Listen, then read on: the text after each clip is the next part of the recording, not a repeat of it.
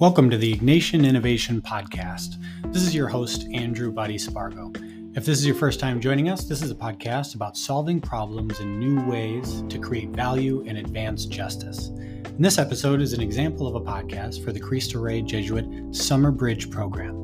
On today's episode, you'll learn a little about me and my hopes for the future.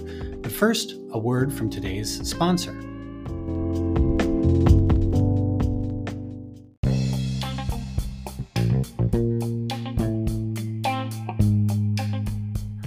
This episode is brought to you by the Student Data Dashboard.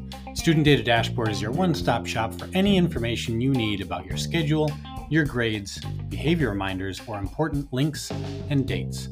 If you're not sure about where to find something, your best bet is to check on the dashboard. Just type crjmke.org/dashboard to load yours today.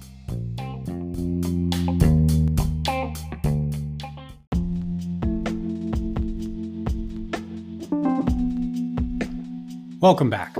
So, as I mentioned, my name is Andrew Body Spargo, and let's start with that last name. So, my last name is a combined last name. When my parents got married, they kept their last names, and when they had kids, they decided to put their names together with no space or hyphen in between. I grew up in Friendship, Wisconsin, which is a small town of only about 700 people, just a little bit north of Wisconsin Dells. And I went to Adams Friendship Public Schools before getting my undergraduate degree in political science from Carleton College in Minnesota, and then eventually earned my master's of business administration from Marquette University. I enjoy being a dad of two young girls.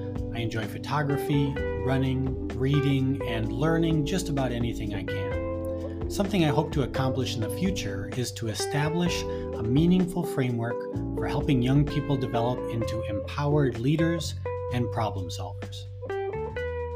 So, thanks for tuning in to this example episode of the Ignatian Innovation Podcast. Please be sure to follow this podcast and give me a positive rating if you like what I've done. If you have any suggestions for future episodes, you can respond within Spotify below the episode or you can email it to me directly. Enjoy your day.